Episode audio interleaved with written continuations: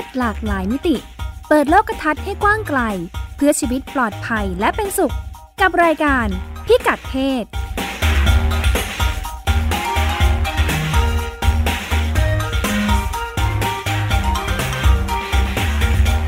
สวัสดีค่ะ ต้อนรับคุณผู้ฟังเข้าสู่รายการพิกัดเพศนะคะ กับดิฉันรัชดาธราภาค และคุณพงศธรสโรธนาวุฒิค่ะ สวัสดีครับคุณรัชดาครับ งานกับครอบครัวเป็นเรื่องที่เลือกได้ยาก ถ้ามีลูกนะคะ หลายคนก็จะต้องค่อยๆ เฟดตัวจากงานออกไปเนาะอืมต้องดูแลลูกดูแลครอบครัว หรือว่าแม้แต่ผู้สูงอายุในครอบครัว ถ้าอยากทำงานให้ดีบางคนครับผมก็ตัดสินใจไม่มีลูกไปเลยนะคะอืมทำยังไงดีงานกับครอบครัวมันจะไปทางเดียวกันได้เนี่ย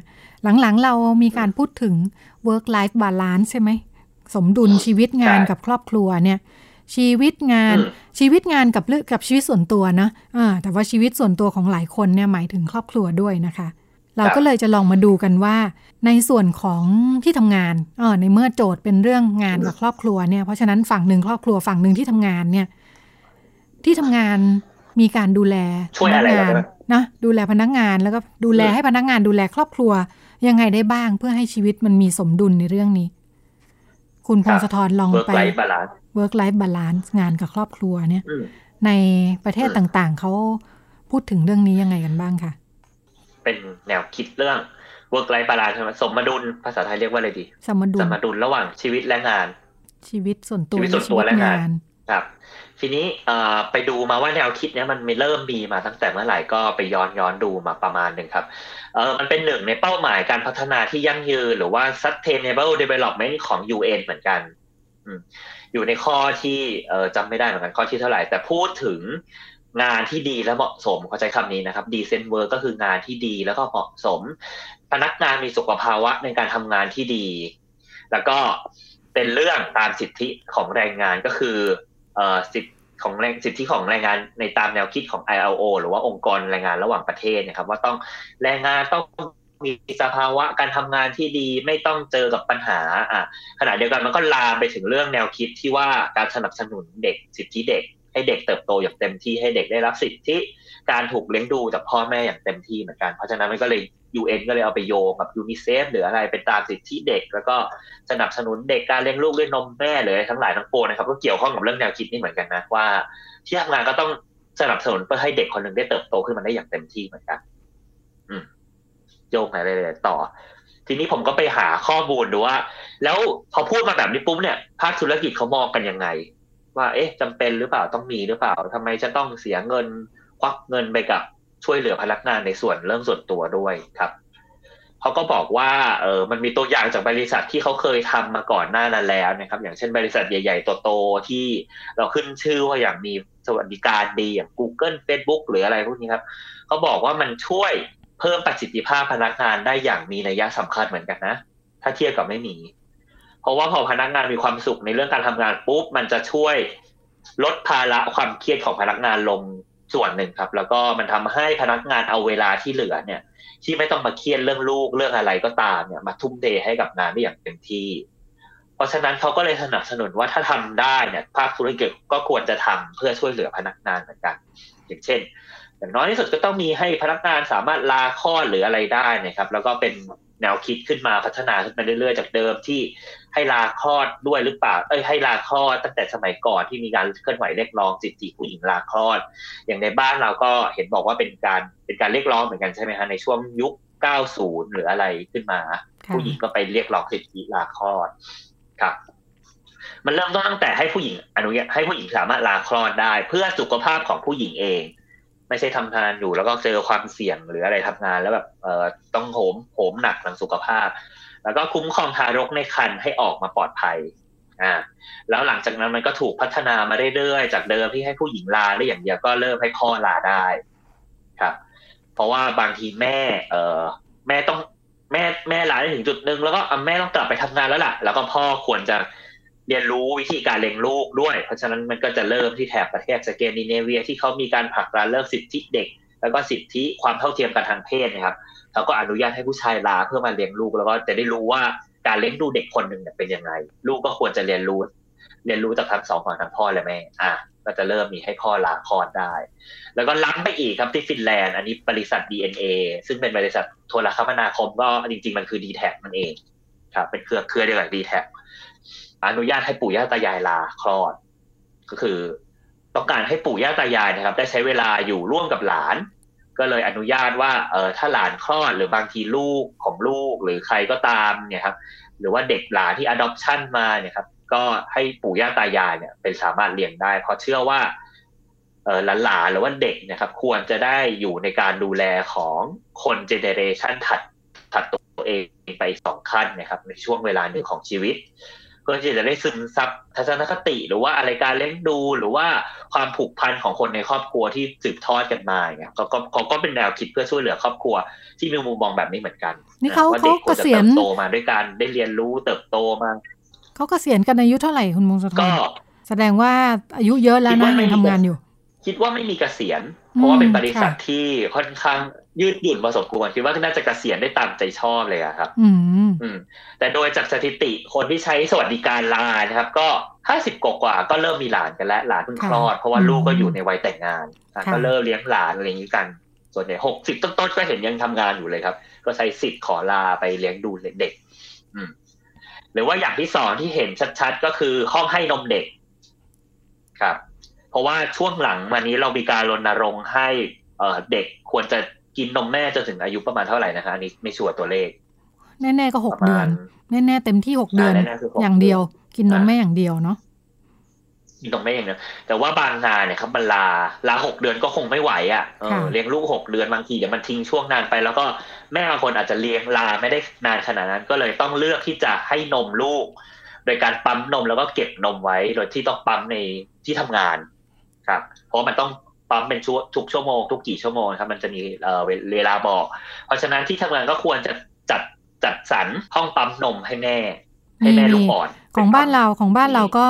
อ่าหลายที่จัดห้องเขาเรียกห้องปั๊มนมไหมเออห้องปั๊มนมนั่นแหละเพราะว่าจริง ๆ แล้วเนี่ยถ้าเทียบกับอ่าที่เราพยายามผลักดันเรื่องเรื่อง nursery daycare เนาะ nursery daycare เนี่ยทำยาก เพราะว่ามันต้องมีเด็กตัวเป็นๆมานั่งอยู่ใช่ไหมการดูแลก็จะยากทำให้หลายที่เนี่ยครับเลือกที่จะทำห้องนมแม่อ่า ห้องนมแม่แล้วก็ก่อนหน้านี้มีมูลนิธินมแม่เนาะที่เข้าไปสนับสนุนผ่านผ่านยูนิเซฟก็สนับสนุนด้วยอะไรเงี้ยนะคะ แล้วก็ทำให้อ่ามูลนิธิครับซึ่งมีองค์ความรู้เนี่ยก็ไปไปผลักดันอืมไปสนับสนุนให้หลายที่มีการจัดห้องนมแม่ ซึ่งดิฉันเคยไปดูหลายที่เนี่ยพบว่าจริง ๆ แล้วมีห้องนมแม่เฉยๆอาจจะไม่พอนะ เพราะว่าถ้าคนไม่ได้ครับมีความรู้ความเข้าใจแล้วก็เอ้ยลูกกินนมแม่ดียังไงเนี่ยเนาะเออมันต้องมาด้วยกันหลายเรื่องเหมือนกัน แล้วก็นึกถึงเรื่องการ support ใช่ต้องมีมีความเข้าใจแล้วก็ต้องอาจจะต้องดูแลรอบด้านด้วย มีมีมีเพื่อน อันนี้นึกถึงกรณีเพื่อนบอกว่าอยู่ที่ทำงานแล้วก็มีห้องนมแม่แกก็ไปนั่งไปนั่งปั๊มนมอยู่ ปรากฏว่าอยู่ๆก็มีเพื่อนผู้ชายโผล่เข้ามา เอ้าห้องนี้มีนึกว่าห้องสูบด้บุวยหรี่เปล่าบอกว่าเห็นห้องนี้มีตู้เย็นด้วยฝากแช่กับข้าวหน่อย เขาปกติห้องนมแม่เขาต้องมีตู้เย็น แล้วก็มีถุงไว้ใส่นม ต้องแยกเก็บนมไว้ต่างหากใช่ครับแล้วก็เอานมไปรวมกันไว้เพื่อก่อนจะส่งไปให้ลูก ซึ่งเอากลับไปให้ลูกที่บ้าน หรือว่าลูกอยู่ต่างจังหวัดก็ส่งได้ใช่ไหมคะ อ่า แต่ว่าครับเนี่ยถ้าไม่ได้มีการสื่อสารกันเนี่ยก็อาจจะมีเพื่อนร่วมงานเอากะปิน้ำปลากับข้าวอืมอะไรมาฝากไว้ด้วยเนี่ย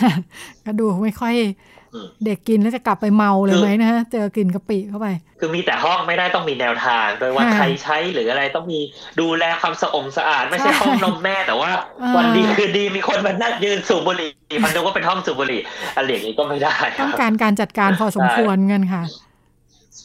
อืมต้องมีการรณรงค์หรือว่าการประชาสัมพันธ์ในบริษัทด้วยแหละว่าใช่นิวทำอะไรค่ะหรืออย่างที่คุณรัชดาพูดเมื่อกี้ก็คือมีชายแคร์สถานรับเลี้ยงเด็กในที่ทำงาน อันนี้ทำยากครับค่ะแต่ว่าอย่างมาเลรัฐบาลมาเลเขาก็ทำทับจริงจังนะ สนับสนุนให้มีเขาเขาเสนอว่าถ้าบริษัทไม่สามารถจัดสรรชายแคร์ได้ก็ไปจ้างสิจ้างฝักจ้างหน่วยงานที่หรือว่าบริษัทใกล้ๆ หรืออะไรก็ตามที่มีชายแคร์ใกล้ๆเนี่ยเป็นเหมือนแบบ เป็นเหมือนสถานที่รับรองให้พนักงานก็ได้ ถ้าไม่อยากจัดเองที่อยู่ในในบริษัท อ่าหรือว่าบางทีก็จ้างบุคคลภายนอกมาช่วยจัดการหรืออะไร เพราะว่าเราสามารถอัดแอปได้หรือว่าอย่างเช่น มีพี่เลี้ยงมาเฉพาะเวลาที่ต้องการฉุกเฉินหรืออะไรเงี้ยครับ แต่ว่าอย่างเมย์แบงค์ที่มาเลเซียก็คือจัดจัดจริง ๆ ในสถานรับเลี้ยงเด็กให้ให้ออฟฟิศแล้วก็อนุญาตให้ใช้งานได้ฟรีได้ 90 วัน ถ้าสมมติมีสถานการณ์ฉุกเฉินอย่างเช่นหาพี่เลี้ยงไม่ได้ก็เอาลูกมาทิ้งไว้ที่ทำงานได้ ก็จะเป็นโคต้าให้พนักงานแต่ละคนแต่ละคนไปเรื่อยๆครับซึ่งไม่เก็บค่าใช้จ่าย แต่ว่าอย่างที่ญี่ปุ่นเนี่ยครับไปหาข้อมูลมาก็คือเป็นปัญหาระดับประเทศ เพราะว่าญี่ปุ่นมีปัญหาชายแคร์ไม่พอแล้วก็แพงมาก คือเขาบอกว่าทุกๆปีนะครับ จะมีรายชื่อ waiting list หรือว่ารายชื่อรอเข้าสถานรับเลี้ยงเด็กลูกอ่อน ประมาณแปดหมื่นคนต่อปี คือต้องรอจนกว่าคนเก่าจะลูกอายุเกินถึงจะเข้าได้ลูกตัวเองถึงจะได้เข้า แล้วก็เป็นปัญหาหลักทำให้ผู้หญิง ต้องลาออกจากงานเพื่อมาดูแลบ้านครับ รัฐบาลเอ่ออาชินเอ่ออาเบะชินโซนะครับนายนายกรัฐมนตรีคนก่อนนะครับ มองว่าเออแกใช้ชื่อว่าอาเบะโนมิกหรือว่าแผนกระตุ้นเศรษฐกิจโดยโดยอาเบะเนี่ยเอง ต้องการกระตุ้นเศรษฐกิจญี่ปุ่น โดยการให้ผู้หญิงออกมาทำงานนอกบ้านมากขึ้น เพื่อลดปัญหาเออสังคมสูงวัยของญี่ปุ่น ให้ช่วยกระตุ้นเศรษฐกิจกันหน่อย ก็คือแกจัดตั้ง day care ทั่วประเทศ อืม และแกต้องการกระตุ้นให้ผู้หญิงให้ให้คนมีลูกมากขึ้นนะครับ ก็เลยจัดตั้ง day care ทั่วประเทศเลย ออกโรงกระตุ้นให้ภาคธุรกิจออกมาช่วยหน่อยซิจัดการเข้ามาจัดกงจัดการอะไรหน่อย เพื่อที่จะเเขาต้องการหา day care แล้วก็หาราคาที่ถูกพอที่จะช่วยเหลือครอบครัวหนึ่งได้ครับ แต่ว่าพอประมาณปี 62 เนี่ย แก แกประกาศนโยบายประมาณปี 2519แล้วก็ปี 62 แกเริ่มขยาย เริ่มขยาย เริ่มต้นขยายสำเร็จแล้ว แต่ว่าก็มีปัญหาเหมือนกัน คือคนพบว่า คนรายได้น้อยนะครับ เข้าไม่ถึง เพราะว่าคนรายได้ปานกลางเนี่ย ไปต่อคิวใช้เดย์แคร์ของอาเบะรายได้ถูกทำให้คนรายได้น้อยจริง ๆ ที่ต้องการจริง ๆ นะครับ เข้าไม่ถึง อืม แล้วก็มีปัญแล้วก็มีปัญหาเรื่องลดหย่อนหักค่าลดหย่อน เพราะว่าถ้าเรายิ่งรายได้น้อยเราก็ยิ่งหักหักลดหย่อนได้น้อย แต่ถ้ารายได้เยอะ เราก็สามารถหักลดหย่อนได้เยอะนะครับ ก็เป็นปัญหาของอาเบะรัฐบาลที่ถูกฝ่ายค้านโจมตี แล้วก็ ถูกโจมตีอีกข้อหนึ่งว่าทำให้ญี่ปุ่นเนี่ยเพราะว่านโยบายกระตุ้นเศรษฐกิจที่ต้องการให้คนมีลูกมากขึ้น ต้องการให้ผู้หญิงมาทำงานนอกบ้านมากขึ้นนะครับฝ่ายค้านโจมตีว่าทำให้ประเทศเนี่ยต้องขึ้นภาษีแวดสิบเปอร์เซ็นจากเดิมเป็นแปดจากเดิมเป็นแปดขึ้นมาเป็นสิบคนก็ออกมาโจมตีนักท่องเที่ยวก็ตกใจว่าอุ้ยขึ้นภาษีแล้วเหรออะไรอย่างนี้ครับ คนญี่ปุ่นก็ตกใจว่าอุ้ยเก็บภาษีขึ้นแพงจังอะไรอย่างนี้แต่ว่า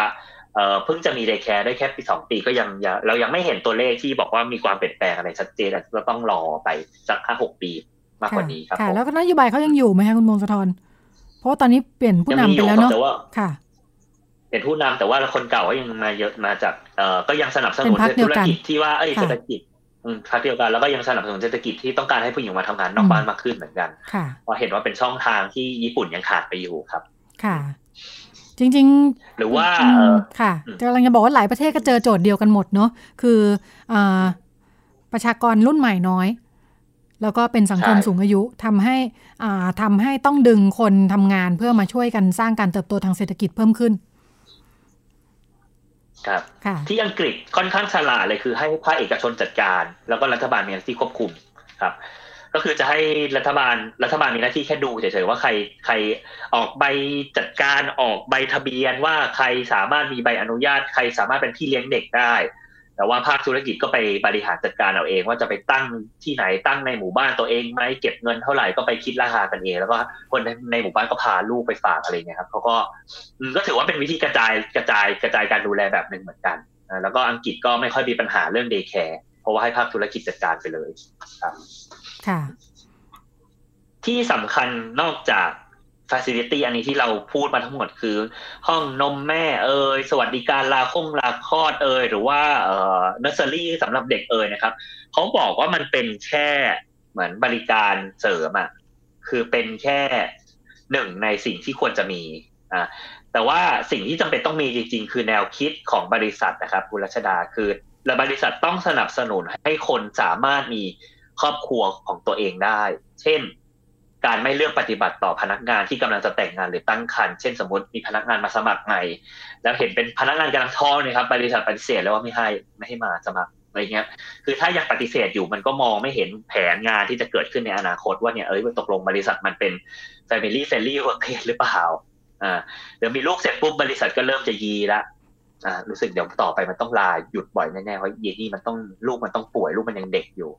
บริษัทก็ยีไม่ค่อยอยากไม่ค่อยอยากเลื่อนตำแหน่งไม่ค่อยให้โปรโมทอะไรให้ คือแล้วก็หรือแม้กระทั่งบริษัทที่ไม่ให้เวลายืดหยุ่นพนักงานเลยเขาบอกว่าอีเรื่องเวลายืดหยุ่นนี่คือก็คือเออในช่วงนี้มันมีโควิดอยู่ใช่ไหมครับเขาก็บอกว่ามันก็มันก็เป็นสิ่งที่ธุรกิจทำได้อยู่นะ มันก็ไม่ได้เดือดร้อนอะไรโดยเฉพาะธุรกิจที่เป็นภาคภาคบริการแล้วก็เป็นธุรกิจที่มีการส่งต่อข้อมูลในคอมพิวเตอร์เนี่ยครับที่มีระบบฐานข้อมูลกลางหรืออะไรเอออย่างเช่นผมเคยคุยกับเพื่อน ที่เขาเป็นพนักงานแบงก์ผมถามว่า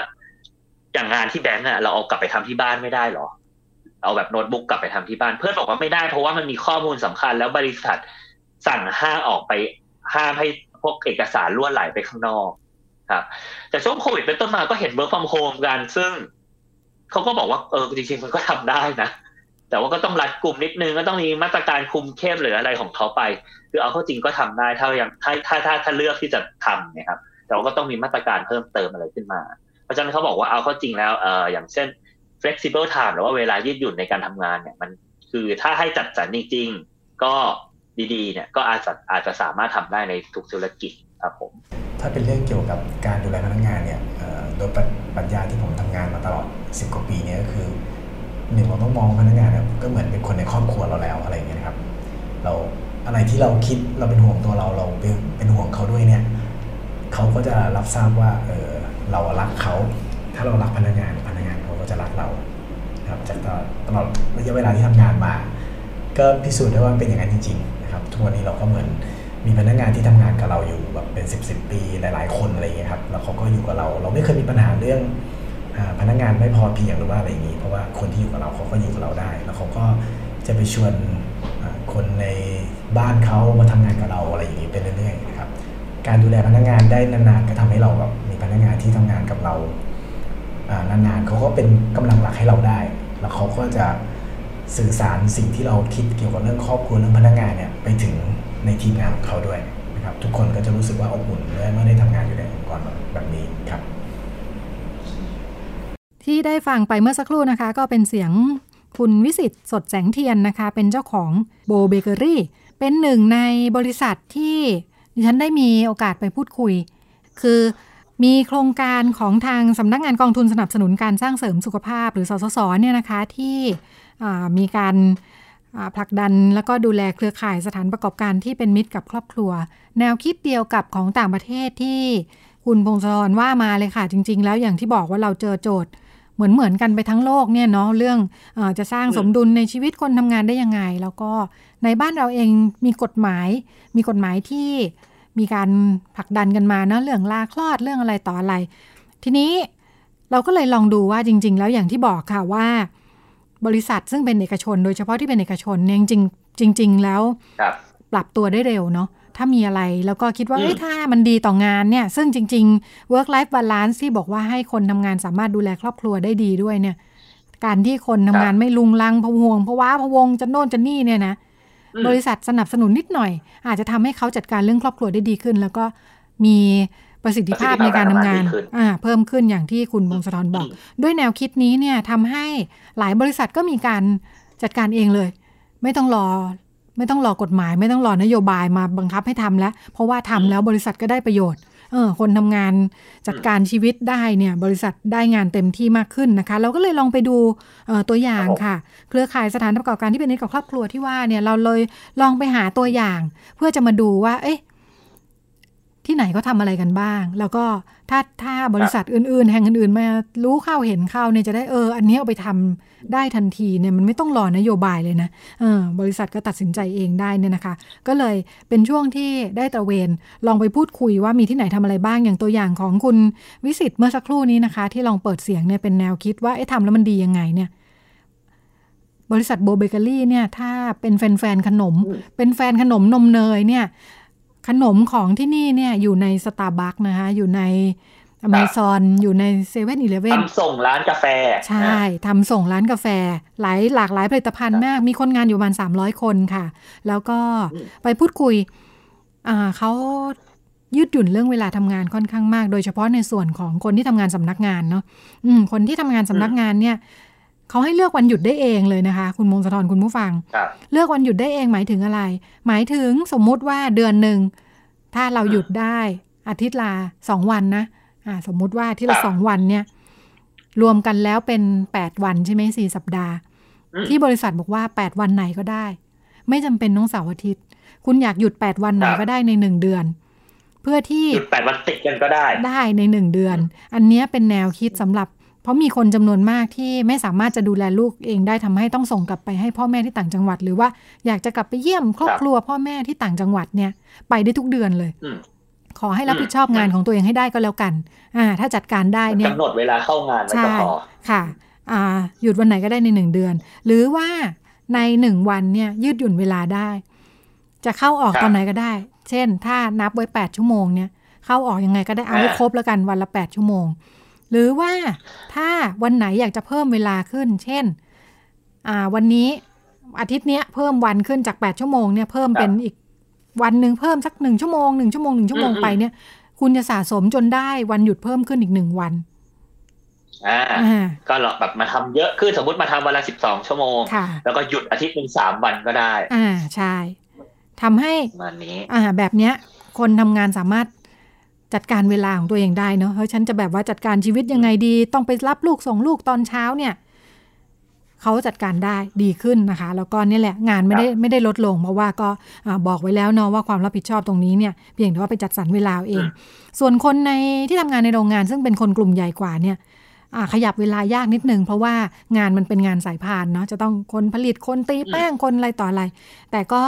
แล้วก็เขาไม่อยากยืดหยุ่นเวลาเท่าไหร่อ่า ไปคุยกับคุณอืมวิสิตบอกว่ากลุ่มเนี้ยเขาไม่ยืดอยากยืดหยุ่นเวลา เพราะว่ารายได้เขาค่อนข้างน้อยนิดนึง ถ้าเทียบกับส่วนสำนักงาน เพราะฉะนั้นเขาอยากทำงานเยอะครับแล้วก็อยากได้โอทีด้วย เพียงแต่ว่าเพราะฉะนั้นอ่าจัดเพิ่มให้พิเศษว่ามีช่วงเบรกเยอะนิดนึง ก่อนทำงานมาเนี่ยก่อนจะทำโอทีแถมเวลาให้อีกครึ่งชั่วโมง พักพักพักนะคะ แล้วก็ครับมีอาหารมีข้าวต้มให้เป็นพิเศษ เพื่อช่วยลดรายจ่ายอืมช่วยลดภาระค่าใช้จ่ายให้อ่าก็เป็นครับ สิ่งที่ของอ่าเป็นเป็นประสบการณ์จากทางโบเบเกอรี่นะคะ แล้วก็ไปไปคุยกับคนทำงาน ทุกคนก็ชอบกันมากเนาะบอกว่าเออ มันทำให้เขาจัดการครอบครัวได้ดีขึ้นมากนะคะ ก็เป็นรูปแบบหนึ่งที่ทำได้ มีอีกที่หนึ่งลองไปคุยมาเป็นบริษัทอ่าที่รับพัฒนาพัฒนาระบบพัฒนาซอฟต์แวร์ต่าง ๆทำเว็บไซต์อะไรพวกนี้ ชื่อบริษัท IND Space อันเนี้ย จากที่ดิฉันทำโครงการนี้มาตั้งแต่ก่อนก่อนจะมีโควิดระบาด ช่วงนั้นเนี่ยพอพูดว่า work from home ทำงานที่บ้านเนี่ยโหไม่ไม่รู้จักคนไทยไม่ค่อยรู้จักเท่าไหร่ แต่ว่าบริษัทไม่คุ้นไม่คุ้นไม่คุ้นน่ะจะทำงานที่บ้านได้ยังไงทำงานก็ต้องอืมมาที่ออฟฟิศนะคะครับที่ IND Space เนี่ยเขาทำ work from home มาตั้งแต่ 10 ปีที่แล้วอืมทำมาตั้งแต่สิปีที่แล้วโดย เอ่อเจ้าของบริษัทเนี่ยเนื่องจากเป็นผู้หญิงแล้วก็มีครอบครัวเนาะเออบอกว่าตอนที่เปิดบริษัทเนี่ยเขาก็มีลูกเล็ก ๆ อยู่แล้ว รู้ว่าการดูแลลูกเนี่ยมันต้องใช้เวลาการจัดการเวลาได้สำคัญ เนื่องจากเป็นบริษัทเล็กๆสิบคน พอเปิดบริษัทตั้งบริษัทก็คุยกับพนักงานทุกคนเลยว่า อยากจะมีวิธีทำงานกันยังไงดี แล้วก็งานของพวกเราเนี่ยครับจริง ๆ แล้วทำงานจากที่บ้านได้อืมแล้วก็แต่ละคนบ้านอยู่ไกลมากอืมคนละทิศคนละทาง บริษัทก็อยู่โน่นครันบนทบุรีนะคะ การที่แต่ละคนต้องวิ่งอืมจากพระรามสองพระรามสามไปนนทบุรีเนี่ย ยากลำบากมากทำให้พนักงานจำนวนมากหรือเกือบทั้งหมดเนี่ยบอกว่างั้นขอทำงานจากที่บ้าน work from home ขอ work from อ่า home แล้วก็นะเนื่องจากจริงเออๆก็ไม่ต้องมีออฟฟิศก็ได้เนาะใช่ในที่สุดเขาไม่มีออฟหรือฟิอศอฟฟิศในที่สุดเขาเอาห้องเล็กในที่สุดออฟฟิศเขาได้ให้เช่าไป แล้วก็มีรายได้เพิ่ม เพราะว่าไม่มีใครเข้าๆเออที่ทำงานเลยออฟฟิศเนื่องจากทุกคนอืมทำงานอยู่ที่บ้านกันหมด แล้วก็ เอ่อเวลาต้องนัดประชุมกันเขาใช้ co-working space ได้ เวลาจะต้องออกไปเจอลูกค้าเขาก็แค่นัดไปเจอกันที่อืมทำงานลูกค้านะคะทำให้เอ่องานครับแล้วเนื่องจากเขาเป็นคนทำงานไอทีอยู่แล้วเนี่ยเขาคล่องระบบมากอืมระบบซูมระบบอะไรต่ออะไรที่เรามาฮิตใช้กันในช่วงโควิดเนี่ย บริษัทนี้เขาบอกเขาใช้มานานแล้ว แล้วเขารู้ว่ามันแทนอืมแทนได้ทำให้ไม่จำเป็นต้องมาเจอกันทุกวัน ประชุมก็เมื่อไหร่ก็นัดประชุมครับออนไลน์กันได้ง่ายมากอืมเออตั้งแต่ที่ฉันคุยกับเขาแรกๆเขาบอก บอกตั้งแต่แรกเลยบอกมันทำได้มันทำได้เนี่ยนะเออเพราะเขาทำมาสิบอืมปีแล้ว แล้วก็ดีมากเขาก็บอกว่าเนี่ยก็พนักงานก็ประชุมกันไปนั่งเลี้ยงลูกป้อนนมลูกกันไปเนี่ยนะคะ ก็เป็นสิ่งที่ทำได้ แล้วก็สามารถจัดเวลาไปรับลูกไปส่งลูก แล้วก็ทำงานยาวๆกันไปถึงเที่ยงคืนตีหนึ่งเนี่ยจะทำกี่โมงก็ทำไป เอาให้เสร็จครับอ่าก็บริหารจัดการเวลาเองได้ น่าสนใจตรงที่ แต่จะทำแบบนี้ได้เนี่ยเขาบอกว่าวิธีคิดต้องเปลี่ยนเลยนะ หมายถึงว่าจากเดิมที่เราบอกว่ามันต้องเข้าที่ทำงานต้องมาเจอกัน เพราะว่าไม่เจอไม่ได้เนี่ยอะไรต่ออะไรเนี่ย เพราะว่าเราไปติดกับการทำงานที่เน้นกระบวนการ คือต้องเห็นว่าคนเข้างานตอนนี้เห็นว่ากำลังนั่งทำงานอยู่ เห็นว่าโน่นว่านี่เนี่ยเออจริง ๆ แล้วถ้าต้องมีห้ามอู้อะพูดง่ายจริง ๆ ก็ๆเออจะบอกว่าจริงๆก็ จริง ๆ ก็ห้ามอู้ไหม จริง ๆ เข้าที่ทำงานเนี่ยอืมเวลาทำงานไม่เยอะนะจากประสบการณ์เนี่ยอ่าดิฉันเนี่ยครับจากประสบการณ์การปรับการทำงานประจำมาเป็นฟรีแลนซ์เนี่ยเนาะทำให้เรารู้ว่าอืมพอทำฟรีแลนซ์เนี่ยเราตื่นขึ้นมาเราก็นั่งทำงานเลยใช่ไหมคุณมงสะทอนคุณผู้ฟังครับมันแปลว่าอืมเจ็ดโมงถึงเที่ยงนะเออแล้วเราก็ไม่มีเพื่อนอืมคุยด้วยใช่ไหมพอเราแวะไปกินข้าวเที่ยงเสร็จบ่ายโมงเราก็มานั่งทำงานเหยียดถึงหกโมงเย็นเนี่ยโดยไม่ต้องเดินทางเนี่ยอืมชั่วโมงการทำงานเราเยอะอืมมาก เยอะมาก เมื่อเทียบกับทำงานจริงๆอาจจะหนักกว่าด้วยหนักกว่าเดิม เพราะว่าเราไปทำงานประจำเนี่ยกว่าเราจะเดินทางกว่าเราจะกลับเนี่ยวันหนึ่งบางคนสามสี่ชั่วโมง ครับ ไปก็เจอเพื่อนอืมนั่งคุยกับเพื่อนอีก พักเที่ยงกว่าจะเดินออกไปกินข้าวกว่าจะนั่งกินกาแฟ และคืคุอยกักาบแฟเพื่อนอีกอ่าต้องไปสังสรรค์กับเพื่อนบวกลบคูณหารแล้วเหลือเวลาทำงานจริงไม่เยอะนะคะ แต่ละวันเนี่ยเออครับ เพราะฉะนั้นอืมการทำงานจากที่บ้านเนี่ยเอาไปเอามาได้ได้ชั่วโมงการทำงานเยอะกว่านะคะ แต่สิ่งที่ทางผู้บริหารบริษัท IND Space บอกก็คือ มันต้องปรับแล้วจะตรวจสอบกันยังไงอ่าปัญหาคือ หลายคนบอกว่าให้ทำงานไม่ได้ที่บ้าน เพราะว่าเดี๋ยวมันไม่ทำไง อยู่บ้านแล้วจะทำงานเหรออ่าเพราะฉะนั้นเขาบอกว่าเพราะฉะนั้นไม่ดูว่าจะทำหรือไม่ทำแต่งานต้องเสร็จอ่าอ่าจะไปต้ทำองเสร็จให้อะไรมาก็ได้ทุงานจะไปทำตอนไหนก็ครับได้ แต่ว่าไปตรวจสอบกันที่ปลายทางอืม ว่างานต้องเสร็จต้องอืมเป๊ะ และทุกครั้งที่นัดประชุมกันต้องอยู่ หรือถ้าเป็นงานที่ต้องประสานงานกันทุกครั้งที่โทรตามต้องอยู่ ต้องเจอตัวอืมอ่าอันนี้เป็นความรับครับผิดชอบที่คนทำงานจะต้องรับผิดชอบได้อ่าโดยไม่ต้องมาปรากฏตัวก็ได้อ่าแต่มันมีเงื่อนไขหลาย ๆ อย่างที่บอกว่าคุณต้องมีความรับผิดชอบ ซึ่งไม่ได้น้อยไปกว่า การมาปรากฏตัวอยู่ในที่ทำงานเออซึ่งหลายที่พบว่า พนักงานกลับไปหมดเนี่ยนะช่วงโควิดเนี่ยประหยัดค่าไฟประหยัดค่าแอร์ประหยัดค่าน้ำเนี่ยแหละครับจนบบริริษัษัททมีค่าใช้จ่ายน้อยลงด้วย ใช่ แล้วก็สำหรับคนทำงานคนทำงานบอกว่าประหยัดค่าเดินทาง เอาค่าเดินทางอืมไปจ่ายเป็นค่าไฟฟ้าที่เพิ่มขึ้นก็ได้อะไรอย่างนี้นะคะสำหรับการใช้คอมพิวเตอร์และแอร์ที่บ้าน ก็เอาเข้าจริงๆแล้วอืมหลังโควิดทุกคนก็ปรับตัวเนาะอืม แต่ก็เลยนี่แหละ ถ้าจะให้มันครบถ้วนสมบูรณ์แปลว่าต้องปรับกระบวนการทำงานด้วยนะคะ ลองไปดูอีกที่หนึ่งครับก็ผมน่าสนใจมี พอเราไปดูเนี่ยเราเห็นตัวอย่างหลาย ๆ แบบเนาะนอกเหนือจากที่เราได้ยินกันบ่อยๆเรื่อง day care เรื่องห้องนมแม่นะคะ ไปเจอที่โรงแรม Twin Lotus โรงแรม Twin Lotus ครับอยู่ที่นครศรีธรรมราชอ่าเป็นเป็นเป็นเครือข่ายเป็นธุรกิจครอบครัวปีกหนึ่งของยาสีฟันดอกบัวคู่ อันนี้เนี่ยอ่า เนื่องจากเป็นธุรกิจโรงแรมเป็น city hotel ประมาณ 400 ห้องนะคะอืมอยู่ในกลางเมืองนครศรีธรรมราชเลยเนี่ยอ่าพนักงานประมาณเท่าไหร่ เต็มที่ประมาณ 200-300 คนนะคะ ประมาณ 300 คนอืมโรงแรมเขาเปิดมาตั้งแต่ก่อนปี 40 นะคะ ก่อนวิกฤตเศรษฐกิจครับก็บอกว่าอ่าคุยกับทางเจ้าของโรงแรมเนี่ยบอกว่าหลังจากเปิดโรงแรมไปได้ระยะหนึ่งเนี่ยเริ่มเนื่องจากเขาเขาบริหารเหมือนธุรกิจครอบครัวเขาเป็นกันเองพนักงานคุยกันได้เนี่ย มันก็มีพนักงานอืมโผล่ๆมาว่าแบบช่วยด้วยช่วยด้วยอะช่วยด้วย ช่วยด้วยมีหนี้ไปกู้หนี้อ่านอกระบบ ดอกเบี้ยมันแพงมากเลย ร้อยละสิบครับร้อยละยี่สิบได้เลยนะฮะอืมต่อวันก็มีเนี่ยในยุคโหดๆเนี่ย เจ้าของก็บอกว่า เอ๊ะคุยคุยๆไปมันชักไม่ใช่คนเดียวเนาะหลายคน แล้วก็พอเดือดร้อนถึงขั้นต้องเดินมาบอก ผู้บริหารเนี่ยแปลว่าไม่ไหวแล้วไง บ้านจะถูกยึดเจ้าหนี้มาทวงตามจะทำงานไม่ได้จะต้องหนีครับไปต่างจังหวัดเนี่ยนะ เจ้าของเขาก็เลยอืมคุยกันแล้วก็เอ๊ะลองตั้งเป็นกองทุนดีกว่า ในที่สุดเขาตั้งเป็นกองอ่าทุนขึ้นมานะคะ โดยไปครับระดมเงินจากกรรมการโรงแรมเนี่ยกรรมการโรงแรมมีหลายท่านเนี่ยลงขันลงขันกันเนี่ยอ่าได้มาจำนวนหนึ่งเนี่ย เอาไว้ให้พนักงานยืมอืมโดยไม่คิดดอกเบี้ยอืมเลยนะ มายืมได้ครับอ่าแล้วก็ในกองเนี้ยก็ ให้วนยืมกันอยู่อย่างเงี้ยเขาก็บอกว่ามันก็พออยู่นะ เพราะว่าพนักงานจำนวนเท่านี้แล้วก็กำหนดไว้ว่า อายุงานเท่าไหร่ยืมได้กี่เปอร์เซ็นต์ของเงินเดือนอะไรอย่างงี้นะคะอ่าก็ผัดครับเปลี่ยนหมุนเวียนกันมายืมแล้วก็หักหักเงินอืมคืนจากเงินเดือน เงินเดือนค่ะครับผมก็ทำให้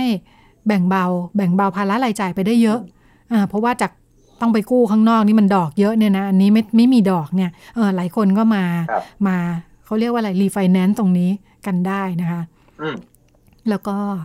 เป็นระบบที่พูดคุยกันได้ ถ้าช่วงไหนลำบากจริง ๆ ที่บ้านเกิดปัญหา เดือดร้อนผลผลิตไม่ออกคือหลายคนเขาบอกว่าพนักงานก็คือมีสวนยางมีอะไรต่ออะไรอยู่ที่อยู่ที่บ้านนะคะ แล้วก็มาเป็นลูกจ้างที่นี่ด้วยเนี่ย ก็สามารถพักชำระหนี้ได้ก็คุยกันได้ว่าขอพักช่วงหนึ่งนะอ่า ขอเงินเดือนเต็มๆเพื่อไปใช้จ่าย แล้วก็เดี๋ยวกลับสู่สภาวะปกติ แล้วก็มาหักเงินเดือนใช้หนี้ตรงนี้เหมือนเดิม รวมทั้งช่วงโควิดด้วย ช่วงโควิดเนี่ยธุรกิจโรงแรมก็ลำบากทำให้อ่าต้องมีการเออรีลีทายไปบ้าง ต้องมีการลดจำนวนวันทำงานทำให้รายได้ลดลงเนี่ยนะคะ ก็เลยเป็นช่วงที่หยุดพักชำระหนี้ให้กับคนที่มามายืมเงินกองทุนตรงนี้ ก็สิ่งที่ได้คืออะไรบ้าง สิ่งที่ได้คือ คนทำงานทำงานเต็มเวลามากขึ้น เพราะว่าไม่ต้องเรารู้ว่าโรงแรมมีอะไรให้ ใช่คือรู้สึกว่าไม่ต้องไม่ต้องวุ่นวายกับการหมุนเงินเพื่อชำระหนี้เนี่ย มีหนี้มันเครียดนะคุณเออเออมีหนี้นี่มันเครียดนะ แบบว่าเขาจะมายึดบ้านจะมายึดที่เนี่ยมันไม่เป็นอันทางานนะแล้วก็มีถึงขั้นบางคนแบบหนักๆเนี่ยก็หนีหนีไปเลยเนี่ยนะคะเอองานการไม่ต้องพูดถึงเนี่ยโรงแรมอ่าโรงแรมก็เสียหายด้วยนะโรงแรมก็เสียหายใช่ก็อ่า ได้ประสิทธิภาพการทำงานเพิ่มขึ้น แล้วก็พนักงานรู้สึกผูกพันที่เขาเวลาทำงานเขาจะต้องสร้างสร้าง employee engagement นะะทำให้พนักงานรู้สึกผูกพันกับองค์กรเนี่ยการที่รู้สึกว่าองค์กรมีความช่วยเหลือดูแลเนี่ยก็ทำให้พนักงานไม่ไปไหนง่ายนะทำงานให้ที่นี่อย่างเต็มเวลาเพราะรู้ว่าที่อื่นอาจจะไม่ได้ดูแลดีเท่านี้ ลองมีอีกที่หนึ่งอันนี้ก็น่าสนใจ อันนี้ทำในแง่ของกระบวนการ ไม่ได้เห็นชัดเจนว่าความช่วยเหลือสวัสดิการที่จัดให้กับพนักงานเป็นอะไร แต่ว่าน่าสนใจตรง อันนี้คือเบทาโกลเครือเบทาโกลเนี่ยเขาทำเครือเบทาโกลเนี่ยเป็นที่รู้จักเรื่อง CSR เนาะเป็นธุรกิจอาหารเกษตรเนี่ยเขาจะมี CSR ที่ทำมานานและทุกคนก็จะรู้ว่าแบบเออมีลงไปช่วยเหลือ ชุมชนเกษตรกรโน่นนี่ บอกว่าดิฉันได้คุยกับผู้บริหารเขาปรับ ว่านอกจากเราไป CSR ข้างนอกแล้วเนี่ย เราน่าจะใช้แนวคิดเนี่ยกลับมาดูแลคนของเราเองด้วยเบทาโกลก็คนพนักงงานหลายหมื่นนะคะ เพราะว่ามีไซต์งานอยู่หลายแห่งทั่วประเทศ เป็นโครงการชื่อค่ะชื่อ EHAP EE เนี่ย EE เนี่ยคือ Employee Engagement แล้วก็ HAP เนี่ยดิฉันจำไม่ได้ มาจากตัวย่ออะไร ซึ่งเขาเคยทำกับอของ CSR นี่แหละเเป็นเรื่องการดูแลชีวิตความเป็นอยู่ของพนักงาน อันนี้เนี่ยสำหรับพนักงานที่สมัครใจคล้ายๆ เป็นองค์การอาสาโครงการนำร่องสำหรับอาสาสมัคร คือเขาทดลองนำร่องเพราะว่าธุรกิจเขามีหลายอย่างใช่ไหมมีทั้งที่เป็นฟาร์ม มีทั้งที่เป็นโรงงาน มีทั้งที่เป็นร้านค้าปลีกก็มีเนาะเขาก็สมมุติฐานว่าความต้องการการดูแลช่วยเหลือของพนักงาน ซึ่งอยู่ในธุรกิจต่างประเภทอะ ต่างรูปแบบกันเนี่ยอาจจะไม่เหมือนกันอ่าเพราะฉะนั้นเขาจะลองหารูปแบบว่าเออแต่ละที่เนี่ยต้องการการดูแลช่วยเหลือแบบไหนโครงการนี้ก็ลองไปลงในในทุกรูปแบบสักสักหกเจ็ด setting มั้งเท่าที่ดิฉันพูดคุย แล้วก็สิ่งที่ต้องการสร้างให้เกิดคือวัฒนธรรมการทำงานว่า ถ้าพนักงานเกิดปัญหาอะไรขึ้นมาแบบอยู่ๆประสิทธิภาพลดดรอปงานลงไปเนี่ยเพราะอะไร เพราะอะไรหัวหน้าต้องหาสาเหตุ ไม่ใช่ว่าแบบไปเคี่ยวเขียนให้ทำให้ได้ไม่ได้จะลาออกเนี่ยเขาให้หาสาเหตุซึ่งสาเหตุสาเหตุเนี่ยคือเขาจะชวนมาเข้าโครงการนี้ เวลาเห็นเริ่มมีปัญหาเนี่ยเขาจะไปประสานกับทาง HR บอกว่าให้เอาคนมาเข้าโครงการ แล้วก็ทำประวัติเลย ที่บ้านมีอยู่กันกี่คน อายุเท่าไหร่บ้างใครทำอะไรในบ้าน เกิดปัญหาอะไรขึ้นทำให้พบว่าหลายครั้งที่งานดรอปลงไปเนี่ยจากที่เคยทำงานดีๆเนี่ยมันมามันมีสาเหตุจากครอบครัวอ่าแล้วก็จะทำให้ ที่ทำงานเนี่ยได้ข้อมูลว่าพนักงานกำลังมีปัญหาอะไรอยู่ แล้วก็บางเรื่องเนี่ยลำพังคนเดียวมันเอาตัวไม่รอดเนาะแต่พอมีคนมาช่วยกันเพื่อนๆมาช่วยกันเนี่ยอ่ามันแก้ปัญหาง่าย เช่นอ่าก็เรื่องหนี้สินอะไรอย่างนี้ก็เคยเจอได้ไปคุยค่ะ กรณีหนี้สินเหมือนกันอ่าว่าพอเจอหนี้เข้าไปเนี่ย คนเดียวแบบคิดไม่ออกแล้วว่าวิกฤตอพอเพื่อนๆหัวหน้าเพื่อนๆที่ทำงานมาช่วยช่วยกันเนี่ยว่าปัญหาแก้ง่ายมากเลย ก็ไปรีไฟแนนซ์ไปหาสถาบันการเงิน เพื่อจะ ปรับโครงสร้างหนี้ใหม่นะคะแล้วก็สามารถกลับมาทำงานใช้ชีวิตได้ตามปกติประสิทธิภาพ ซึ่งเคยดีก็กลับมาดีได้เหมือนเดิม เพราะว่าสามารถจัดการปัญหาส่วนตัวไปได้เรียบร้อยแล้ว หมดเวลาในช่วงนี้เราไปกันต่อในช่วงเรื่องเพศเรื่องลูกกับคุณหมอโอค่ะ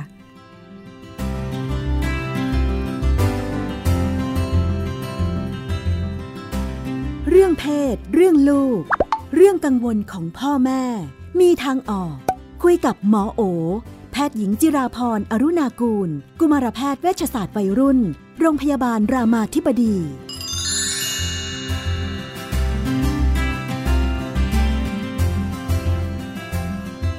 ในช่วงเรื่องเพศเรื่องลูกเราก็อยู่กับคุณหมอโอนะคะ วันนี้มีประเด็นคำถามมาฝากกัน เป็นเรื่องราวของคุณพ่ออคุณพ่อบอกว่ามีลูกสาวอายุ 18 ปี มีแฟนแล้ว ลูกก็พาพาพาแฟนมาที่บ้านเรื่อยๆแหละ ก็เข้าไปคลุกกันอยู่ในห้อง สงสัยอยู่เหมือนกันว่าเขาไปมีอะไรกันหรือเปล่า แต่คุณพ่อบอกว่าในมุมของคุณพ่อ ถ้ามีอะไรกันก็มีที่บ้านนั่นแหละดีแล้วจะได้อยู่ในสายตานะคะ อย่างไรก็ดีปัญหาก็คือ คุณพ่อนะว่าดีแล้ว แต่คุณแม่เนี่ยไม่แน่ใจ คุณแม่จะรับได้ไหมจะเจรจายังไงดี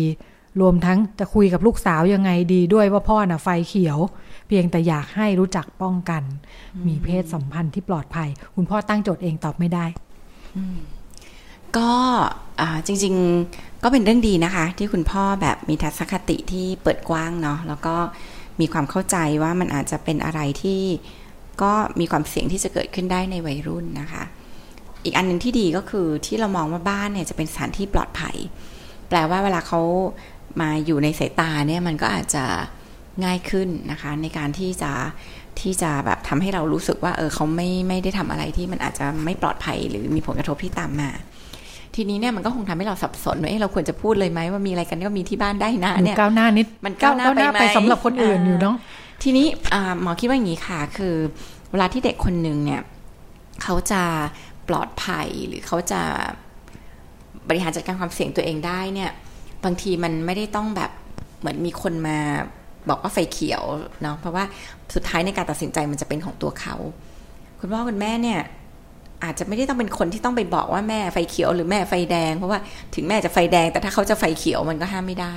หรือถ้าเกิดเราบอกว่าเราไฟเขียวนะ ลูกอาจจะงงๆว่าลูกยังไม่ได้คิดอะไรขนาดนั้นอะไรเงี้ยค่ะหมอคิดว่าเราใช้วิธีการแบบชวนเขาคุยเฉยๆว่าเขามองเรื่องนี้ยังไงนะคะ โดยเพราะถ้าเรารู้สึกว่าเรามีทัศนคติที่เปิดกว้างเนี่ยมันจะทำให้ง่ายมากเลยที่ลูกจะคุยกับเรา ว่าเขามองเรื่องนี้แบบไหนเขามองคิดว่ามันโอเคไม่โอเค มันโอเค เพราะอะไรมันไม่โอเค เพราะอะไร อันนี้ก็จะได้แบบเหมือนกับได้ฟังความคิดเห็นของเขาบางอย่างที่เราเห็นว่าดีเราก็เอออันนี้เพราะชื่นชมนะที่หนูคิดแบบนี้ หรือถ้าเราคิดว่าถ้าเกิดเขามีทัศนคติที่เชื่อว่ามันก็เป็นเรื่องที่เป็นไปได้เกิดขึ้นได้ เราก็จะชวนเขาคุยว่า เออทำยังไงมันถึงจะตับป้องกัน ผลกระทบที่อาจจะตามมา แบบที่เราไม่พร้อมที่จะรับกับผลของมัน เช่น ท้องตั้งครรภ์ติดโรคอะไรก็ตาม รวมไปถึงการเราควรจะชวนลูกคุยว่าเอ๊ะถ้าตัดสินใจมีเพศสัมพันธ์มันจะมีผลกับเรื่องความสัมพันธ์ของเขาอย่างไร เพราะว่าหลาย ๆ ครั้งเนี่ยบางทีเด็กผู้หญิง เด็กผู้ชายเนี่ยก็จะไม่ได้ระวังตรงนี้ หลายครั้งจะเข้าใจว่ารักกันก็มีอะไรกัน หลายครั้งเนี่ยด้วยบริบทความเชื่ออะไรต่าง ๆ เนี่ย มันทำให้หลายครั้งที่พอตัดสินใจมีอะไรกันกับนำมาสู่ปัญหาที่มันลึกซึ้งขึ้นนะคะ หรือมีความเป็นเจ้าข้าวเจ้าของกันเยอะขึ้น เกิดความอึดอัดมากขึ้นอะไรก็ตาม หรือเกิดความรู้สึกเรียกอินสเคียวอะอ่าเพราะเช่นพอตัดสินใจมีเพศสัมพันธ์แล้ว เราเกิดความรู้สึกไม่มั่นคงจะยังไงไหมบางคนก็จะถูกฝังหัวมากับ เอ๊ะเขาจะฟันเราแล้วทิ้งหรือเปล่าเลยสิ่งเหล่านี้จริงๆเราควรจะนำมาคุยกับลูกว่า ตัวลูกประเมินความเสี่ยงตรงนี้ยังไงบ้าง เรื่องของความสัมพันธ์บางคนมีแล้วก็อาจจะดีเนาะเซ็กก็เป็นส่วนหนึ่งของความสัมพันธ์ แต่ว่าในมุมกลับกันก็มีเหมือนกันที่มันอาจจะทำให้ความสัมพันธ์มันไม่ราบรื่น ในคนที่อาจจะไม่ได้แน่ใจว่าตรงนี้มันมันเป็นเวลาที่ดีพออะไรอย่างเงี้ยนะคะ ก็ชวนลูกคุย ชวนลูกบริหารจัดการความเสี่ยง ชวนลูกคุยว่าจะป้องกันสิ่งเหล่านี้เนาะท้องเธออะไรเนี่ยด้วยอะไรยังไงบ้าง การคุยเหล่านี้ ไม่ได้บอกว่าเราไฟเขียว แต่เราบอกลูกว่านี่คือช้อยส์ที่ ที่อยากให้ลูกเลือกแบบที่ลูกคิดรอบด้านแล้วนะคะว่าเราช่วยลูกคิดละ ถ้าจะไปหนึ่งถ้าจะไปสองถ้าจะไปสามมันมีทางยังไงบ้าง โดยที่อาจจะไม่ต้องไปบอกเขาว่าพ่อไฟเขียวนะ มันมีอะไรกันที่บ้านได้ เพราะว่าบางทีเราก็อาจจะไม่แน่ใจว่าตรงไปตรงมานิดนึงเนาะเออมันอาจจะมีรายละเอียดอื่น ๆ อยู่ใช่ไหมใช่คะใช่หรือว่าอ่าคือ คือหรือหรือถ้าเราคิดว่าเราอยากจะให้พื้นที่ตรงนั้นเนี่ย บางทีมันไม่ต้องมันไม่ต้องประกาศออกมา เพราะว่าบางทีมันมันอาจจะมีผลที่ทำให้เกิดความรู้สึกอึดอัดใจนะคะ เช่น พอเราบอกว่ามีอะไรกันที่บ้านได้ ลูกใช้เวลากันอยู่ในห้องสองคน นั่งทำอะไรฟังเพลงกันดูหนังอะไรกัน ก็อาจจะถูกแปลไปแบบนั้น แล้วเขาเองก็อาจจะรู้สึกอึดอัดกับบรรยากาศที่เกิดขึ้นแต่ว่าทำยังไงที่เราจะแบบ สร้างพื้นที่เฉยๆเนาะถ้าเขาตัดสินใจมันมีทางเลือกยังไงบ้าง อันนั้นอาจจะดีกว่า ต้องรับมือคุณแม่ไหมคะก็คงต้องเพราะว่าก็ขึ้นกับว่าเขาเรียกว่า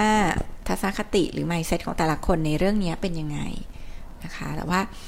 หมอก็อยากจะบอกว่าแต่ก่อนเนี่ยถ้าเรามองย้อนกลับไปเนี่ยปู่ย่าตายายก็สิบเจ็ดสิบแปดทั้งนั้นเลยนะ ที่เขาแต่งงาน มีลูกเนาะ เด็กปัจจุบันเนี่ยจริงเขาก็มีอารมณ์เพศเหมือนเดิมนี่แหละไม่ได้ต่างกันไปนะคะอาจจะมีอารมณ์เพศเร็วกว่าเดิมด้วยซ้ำเข้าวัยหนุ่มสาวเร็วขึ้น มีการเปลี่ยนแปลงทางเพศเร็วขึ้นนั้นเด็กยุคใหม่เนี่ยเข้าสู่วัยเจริญพันธุ์เร็วขึ้น โดยที่ถูกบอกว่าไม่สมควรมีเพศสัมพันธ์ ไม่สมควรที่จะแบบมีอะไรกับใครเนี่ยแบบนานขึ้นเยอะอะเพราะฉะนั้น บางทีมันก็ต้องกลับมามองว่า เออ อะไรที่มันเป็นบริบทที่มันโอเคอืมแล้วทำยังไงที่เราจะป้องกันผลกระทบที่จะเกิดขึ้น ไม่ให้มันคือเรื่องเซ็กส์มันไม่ได้เป็นอะไร เท่ากับการมีเมื่อไม่พร้อมแล้วส่งผลลัพธ์ หรือส่งผลกระทบที่ตามมาก็อาจจะต้องไปลอง test test กับคุณแม่ดูนะว่าคุณแม่มองเรื่องนี้ยังไงมองเรื่องนี้ยังไง ใช่ค่ะใช่ค่ะแล้วก็ลองชวนกันคุยถึงมุมมองต่างๆเนี่ยเช่น แม่จะบอกว่าไม่ได้เป็นผู้หญิงต้องรักนวลสงวนตัวเงี้ยแล้วก็ชวนแม่คุยว่า แต่ก่อนสิบเจ็ดสิบแปดก็แต่งแล้ว เดี๋ยวนี้กว่าจะแต่งกันสามสิบเอ็ดเราคิดว่าลูกเราจะแบบ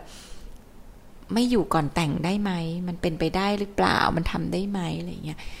หรือว่าถ้ามันเป็นความคาดหวังที่ดูเกินความเป็นจริงไปมาก มันไม่น่าทำได้ อะไรที่คือความที่มันดูเป็นความยืดหยุ่นที่มันลงตัว เพราะสุดท้ายการตัดสินใจจะเป็นของเขาค่ะ ไม่ว่าเราจะเชื่อหรือคิดอะไรก็ตาม ค่ะขยับไปอีกบ้านหนึ่งเป็นมหากรรมคุณพ่อนะฮะ วันนี้เป็นมหากรรมคุณพ่อที่เลี้ยงลูกวัยรุ่นอ่าบอกว่าเป็นคุณพ่อเลี้ยงเดี่ยวนะคะ มีลูกสาวอยู่มหนึ่งค่ะ ที่ผ่านมาก็ไปรับไปส่งตลอด มีช่วงเปิดเทอมหลังโควิดมานี่แหละ ลูกบอกว่าไม่ต้องไปรับแล้วก็ได้ บางวันเผื่อไม่มีเรียนพิเศษก็จะได้ไปเดินเล่นกับเพื่อนบ้างนะคะ ลูกก็บอกว่าเดี๋ยววันไหนจะรีบกลับจะโทรบอกพ่อจะได้ไปรับ ปรากฏว่าตั้งกะให้กลับเองยังไม่เคยโทรบอกเลยนะคะ ยังไม่เคยโทรให้ไปรับเลย คุณพ่อเริ่มรู้สึกไม่สบายใจอืมลูกลูกเปลี่ยนไปอืมคุณพ่อควรจะทำยังไงดี อ่าคำถามต่อไปเดี๋ยวถามไปก่อนนะ อ่า แล้วก็ช่วงนี้ก็เริ่มมีขอไปค้างกับเพื่อนด้วยนะคะ อืม คุณพ่อก็แรกๆไม่ให้ไป เสร็จตอนหลังลูกก็บอกว่าเนี่ยไปกับเพื่อนคนนี้คนนั้น พ่อก็อืมก็รู้จักนี่นาอืมก็เป็นเพื่อนที่เคยมาที่บ้านอืมอืมก็ลำบากใจแต่ก็ไม่อยากขัดใจนะคะอืมอืมค่ะ ก็เลยยังไงดี แต่ไปส่งที่บ้านเขาก็จะปลอดภัยหรือเปล่า พ่อแม่เขาก็อยู่กันบ้างไม่อยู่กันบ้าง อืมแต่ก็เป็นเพื่อนที่ดูไว้ใจได้เนาะอืม เคยเห็นแหละอืมเคยเห็นอยู่ค่ะนะคะเอาเอาดูเป็นสองเรื่องเรื่องที่หนึ่งก็คือพ่อไปรับส่งตอนหลังก็จะเริ่ม อ่าไปไปกับเพื่อนตอนเย็นก็อยากจะไปเดินเล่นกับเพื่อนๆเนาะซึ่งด้วยวัยก็เป็นวัยที่เขาดูก็มีสเต็ปเพิ่มขึ้นเรื่อยๆโน่นนี่ด้วยนั่วัยนก็เป็นอย่างนั้นเลยค่ะ เขาก็จะอยากอยู่กับเพื่อน อยากใช้เวลากับเพื่อนสนุกเวลาได้สังสรรค์เฮฮากับเพื่อน เพราะว่า พัฒนาการของวัยรุ่นส่วนหนึ่งก็พัฒนาผ่านการมีเพื่อนทำให้รู้สึกตัวเราเป็นคนใช้ได้ ตัวเราเป็นคนที่มีความหมายเป็นที่รักอะไรเงี้ยมันมันจะพัฒนาผ่านผ่านการเรียนรู้ผ่านเพื่อน ซึ่งก็ก็ต้องไปตรงมาว่าเขาก็จะเป็นตามวัยประเด็นคือเราเองก็ควรจะให้พื้นที่ตรงนี้กับลูกนะคะ ไม่แบบเลิกเรียนปุ๊บกลับบ้านปั๊บเนาะแต่การให้พื้นที่เนี่ยไม่ได้แปลว่าให้พื้นที่ตามใจอยากของลูก การให้พื้นที่เนี่ยต้องเป็นพื้นที่ที่เราคิดว่าประมาณนี้โอเคฮะเดียวกันก็มีสิ่งที่ควรจะมีกรอบกติกาที่เราตกลงกันไว้ด้วยนั้นหมอแนะนำก็คือคุยกับลูกเลยค่ะว่าอาทิตย์หนึ่งลูกจะไปกับเพื่อนสักกี่วัน ที่พ่อไม่ได้ไปรับตรงเวลา แล้วรีบคุยนะคะ เพราะว่าอะไรที่มันแบบปล่อยเลยเถิดมานานเนี่ย อยู่ดีๆ จะมาทำกฎทำระเบียบใหม่มันไม่ง่ายละ เนาะงั้นรีบรีบรีบคุย รีบจัดการว่าตอนนี้เรารู้สึกว่าตรงนี้มันไม่โอเคเนาะเราคิดว่าอาทิตย์หนึ่งสักสองวันน่าจะพอที่เหลือเนี่ย มันมีอย่างอื่นต้องทำอีกเนาะกลับมาบ้านมันก็มีงานบ้าน กลับมาบ้านก็อาจจะต้องออทำกันบ้านทบทวนบทเรียนมันไม่ใช่เวลาที่จะวิ่งหาความสุขอย่างเดียวเพราะฉะนั้นหมอคิดว่าคุยกับลูกได้ คล้าย ๆ กันกับเรื่องของการค้างบ้านเพื่อนเลยค่ะ คือถ้าเราคิดว่า การค้างบ้านเพื่อนเนี่ย จริง ๆ มันเป็นพื้นที่ในการได้ฝึกตัวเองนะคะ ฝึกที่จะดูแลตัวเอง ฝึกที่ทำตัวให้แม่เพื่อน พ่อเพื่อนรัก เป็นเด็กน่ารักอ่ามันก็เป็นพื้นที่ของการปรับตัวนั้นเราก็ควรอนุญาตให้ไปได้ ถ้าเราคิดว่ามันปลอดภัยประเด็นสำคัญคือความปลอดภัย พ่อเพื่อนไว้ใจได้ไหมในบ้านมีอะไรเด็กผู้ชายอะไรคนอื่นอีกไหมอะไรพวกนี้เป็นอันที่อาจจะต้องพิจารณาเป็นรายๆนะคะ แต่ถ้ารู้สึกว่าปลอดภัย รู้สึกว่าไปได้ทำเหมือนกันเลยค่ะ เดือนหนึ่งไปได้กี่ครั้ง ก็กำหนดกันออกมา คือแปลว่าเราเปิดพื้นที่ให้ แต่หลังจากนี้ก็หมดงบก็รอเดือนต่อไป คือเขาก็จะได้ฝึกมีโคต้าเขาก็จะได้ฝึกที่จะแบบสร้างข้อตกลงทำตามกติกา สามารถฝึกต่อรองเขารู้สึกสองครั้งน้อยไป ขออาทิตย์ละครั้งได้ไหมคะเลยทีนี้มันก็ขึ้นกับเราละว่าเรา คิดว่ามันมีความเสี่ยงอะไรมากน้อยแค่ไหนสำหรับหมอมาไม่ได้คิดว่าเป็นอะไรที่ซีเรียสมากไปนอนบ้านเพื่อนตามใดที่ปลอดภัย มีมีคำหนึ่งที่ที่คุณพ่อพูดว่าไม่อยากขัดใจเออจริง ๆ แล้วความไม่อยากขัดใจเนี่ย หรือขัดใจแล้วมันมีข้อดีข้อเสียหรือมันควรจะขัดใจแบบไหนยังไง เด็กเนี่ยควรเติบโตมาแบบถูกขัดใจบ้างเนาะเพราะว่าการไม่ถูกขัดใจเลยแปลว่าทุกอย่างเนี่ยมันลันตาม ความต้องการของเด็กไปหมด แล้วมันก็ทำให้จริง ๆ เด็กเหล่านี้ก็จะโตมาแบบที่ไม่มีกรอบ ไม่มีกติกา เวลาที่เราต้องเดินไปในพื้นที่หรือที่เราพบว่ามันไม่มีขอบเลยอะจริงๆเรารู้สึกไม่มั่นคงนะคะ เรารู้สึกว่าแบบนี่เราอยู่ตรงไหนเนี่ยทำไมมันวงเวงวงวางว่างเปล่า เหมือนอยู่ดีเอาเรามีคนจับเราไปลอยทะเลแล้วเราก็ไม่เห็นฝั่ง เรารู้สึกไม่มั่นคงเลย เรารู้สึกไม่ปลอดภัยหลายครั้งเรารู้สึกแบบ เรารู้สึกไม่มีตัวตน เรารู้สึกไม่ดีกับตัวเองด้วยซ้ำว่าเอ๊ะเรามีศักยภาพหรือเปล่าเนี่ย เราไม่เรามันดูไม่มีความหวังเลยเราจะไปได้ถึงตรงนั้นหรอนั้นการมีกรอบของพ่อแม่จริง ๆ ช่วยด้านความมั่นคงปลอดภัยของลูกทำให้ลูกรู้ว่าตรงไหนที่มันโอเค ตรงไหนที่มันไม่โอเคนั้นอย่ากลัวการขัดใจเนาะเพราะว่าเด็กถูกขัดใจไม่ได้น่ากลัวที่เท่ากับเด็กที่ถูกตามใจแบบไม่มีลิมิตงั้นก็ขัดใจได้ค่ะเนาะ เขาก็ต้องฝึกกับการจัดการอยู่กับความไม่ได้ดังใจ เขาต้องฝึกที่จะอยู่กับอะไรที่มันไม่ได้เป็นอย่างความต้องการของเขาเสมอ เพราะฉะนั้นการที่ลูกได้ฝึกปรับอยู่กับสิ่งเหล่านี้จริง ๆ แล้วมันช่วยเรื่องของการพัฒนาสมองอย่างมาก เพราะชีวิตทุกอย่างในโลกข้างหน้ามันไม่มีอะไรได้ดังใจ มันจะมีคนขัดใจเราเสมออของคุณพ่อที่บอกว่าอตอนนี้ลูกมอนหนึ่งแล้วเนาะ ให้กลับบ้านเองได้ไปค้างบ้านเพื่อนได้ หลายคนจะอยากรู้ตรงนี้แหละ หรือว่าบางบ้านก็อาจจะใช้วิธีมหกก่อนจบมหาลัยก่อนมสามก่อนอะไรอย่างเงี้ยจริง ๆ แล้วช่วงอายุที่เหมาะที่จะปล่อยแค่ไหนมันอยู่ตรงไหนบ้าง ถ้าจะตอบว่ามันไม่มีอายุกำหนด แต่ว่ามันขึ้นกับเขาเรียกว่าวุฒิภาวะของเด็ก ว่าเราคิดว่าลูกเราดูแลตัวเองได้ดีแค่ไหน ลูกเราสามารถเชื่อใจเนาะในได้แค่ไหนว่า สิ่งที่เขาพูดเขาบอกเขาขอเนี่ยมันตรงไปตรงมา แล้วหลายครั้งมันคือพื้นที่แห่งการทดลอง จริงลูกหมอก็ค้างบ้านเพื่อนนะครั้งแรกก็เจ็ดขวบ เราก็ให้ไป ซึ่งมันก็มีมาอีกอยากค้างบ้านเพื่อน คือถ้าเราตัดใดที่เรามองว่ามันไม่ได้มีผลเสียเนี่ยหมอก็ให้ไปแล้วก็ทำเหมือนแบบที่บอกเนี่ยค่ะ เราก็กำหนด ว่าสักเดือนหนึ่งไม่เกินกี่ครั้งอะไรอย่างนี้เพราะเราคิดว่า การได้ไปอยู่บ้านเพื่อนจริงๆ มันก็ practice หลายอย่างมันก็ฝึกสกิลในการปรับตัวหาคนอื่น การที่ต้องทำตัวน่ารักให้ผู้ใหญ่รักอะไรเงี้ยมันก็เป็นพื้นที่ของการเรียนรู้ ก็เลยตอบอย่างนี้ขึ้นกับว่าเราประเมินความปลอดภัยแค่ไหนเรา เราไว้วางใจลูกเราแล้วเราคิดว่าเขามีวุฒิภาวะพอที่จะดูแลตัวเองได้มากน้อยแค่ไหน น่าจะไม่ได้ขึ้นกับอายุ แล้วก็ไม่ควรเอาเกณฑ์แบบมสามมหกมาตัดสินนะเพราะบางทีมันทำให้เรารู้สึกว่าทำให้ลูกรู้สึกว่าเราไม่มีเหตุผลทำไมต้องมสามมสองเนี่ยต่างกับมสามยังไงทำไมมสามถึงคิดว่าจะดูแลตัวเองได้ดีกว่ามสองหรืออะไรเงี้ย มันมันจะมีคำถามที่เราต้องไกลมันมาสู้กับลูกโดยเฉพาะกับเด็กยุคใหม่ที่เขาตั้งคำถาม กับการตัดสินใจบางอย่างของเราเพราะฉะนั้นก็บางอย่างเป็นพื้นที่ทดลองค่ะ ทดลองแล้วไม่มีปัญหาก็ทำได้ เพราะมันก็ไม่ได้เป็นอะไร แต่ว่าถ้าทดลองแล้วมันเป็นปัญหา เช่นเบอดจะกลับตรงเวลากับเลทก็แปลว่าลูกต้องเรียนรู้ผ่านผ่านการทางเลือกของตัวเองเดือนนี้พ่ออนุญาตไปนอนบ้านเพื่อนแล้วปรากฏว่าการบ้านไม่เสร็จกลับบ้านช้ากว่าที่ตกลง เดือนหน้าพ่อก็ต้องงดไปก่อนนะอะไรอย่างเงี้ยก็ทำให้เขาเรียนรู้จากผลของการกระทำตัวเอง ค่ะขยับไปอีกบ้านหนึ่งนะคะ นี่บอกว่าเป็นคุณแม่บ้านนะคะ มีลูกสาวสองคน คนโตอายุ 20 เรียนมหาวิทยาลัยแล้วนะคะ ส่วน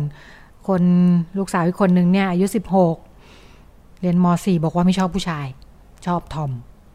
เคยคุยกัน ลูกบอกว่าไม่ได้รังเกียจผู้ชายนะ แต่ไม่ชอบคุณแม่รู้สึกเป็นทุกข์มาก ไม่รู้ลูกเป็นอะไรทำไมเป็นแบบนี้ อีกคนไม่เห็นจะเป็นเลย บอกว่า นี่ทั้งทั้งคุณแม่บ้านและสามีเนี่ยก็เลี้ยงลูกมาเหมือนเหมือนกัน แล้วก็เลี้ยงมาดีด้วยนะ ไม่ได้บกพร่องอะไรเลยทำหน้าที่พ่อแม่พี่น้องได้ครบถ้วนอบอุ่น แต่ลูกคนนี้ก็ดูเก็บตัวโลกส่วนตัวสูง เหมือนเด็กมีปัญหา อืม แล้วก็ที่ผ่านมาก็คบแฟนทอมแล้วก็เลิกกับแฟนทอมกลับมานั่งร้องไห้ แล้วก็เนี่ยไปโพสหาแฟนอีกแล้วหาคนรู้ใจอีกแล้ว แม่เสียใจพาลูกไปหาหมอดีไหมใช่ก็เข้าใจความทุกข์ของคุณแม่เลยนะคะ จะเห็นว่าความทุกข์อันใหญ่หลวงของคุณแม่ที่มันเขียนมาในสิ่งที่เราได้อ่านเนาะก็คือ เราก็เลี้ยงมาดีนะเราก็ไม่ได้ทำอะไรเนาะอย่าให้ปลดล็อกตัวเองตรงนี้ก่อนนะคะว่าว่าการที่เด็กจะมีรสนิยมทางเพศ ที่เป็นแบบรักเพศเดียวกันเนี่ยไม่ได้แปลว่าพ่อแม่เลี้ยงดูมาผิดปกติ หรือไม่มีหลักฐานทางวิทยาศาสตร์ที่บอกว่ามันเป็นจากการเลี้ยงดู สิ่งเหล่านี้มันก็หลายคนบอกว่าเราเกิดจากอะไรก็พบว่ามันก็ยังไม่มีข้อสรุปในปัจจุบัน แต่ว่าคิดว่ามันก็จะมาจากหลายปัจจัย ปัจจัยหนึ่งก็อาจจะเป็นเรื่องของกรรมพันธุ์ถ้ามีคนในครอบครัวเป็นมีคนในตระกูลเป็นอย่างเงี้ยก็มีโอกาสที่จะเป็นได้มากขึ้นเหมือนเบาหวานความดันอะไรไม่ต่างกันนะคะ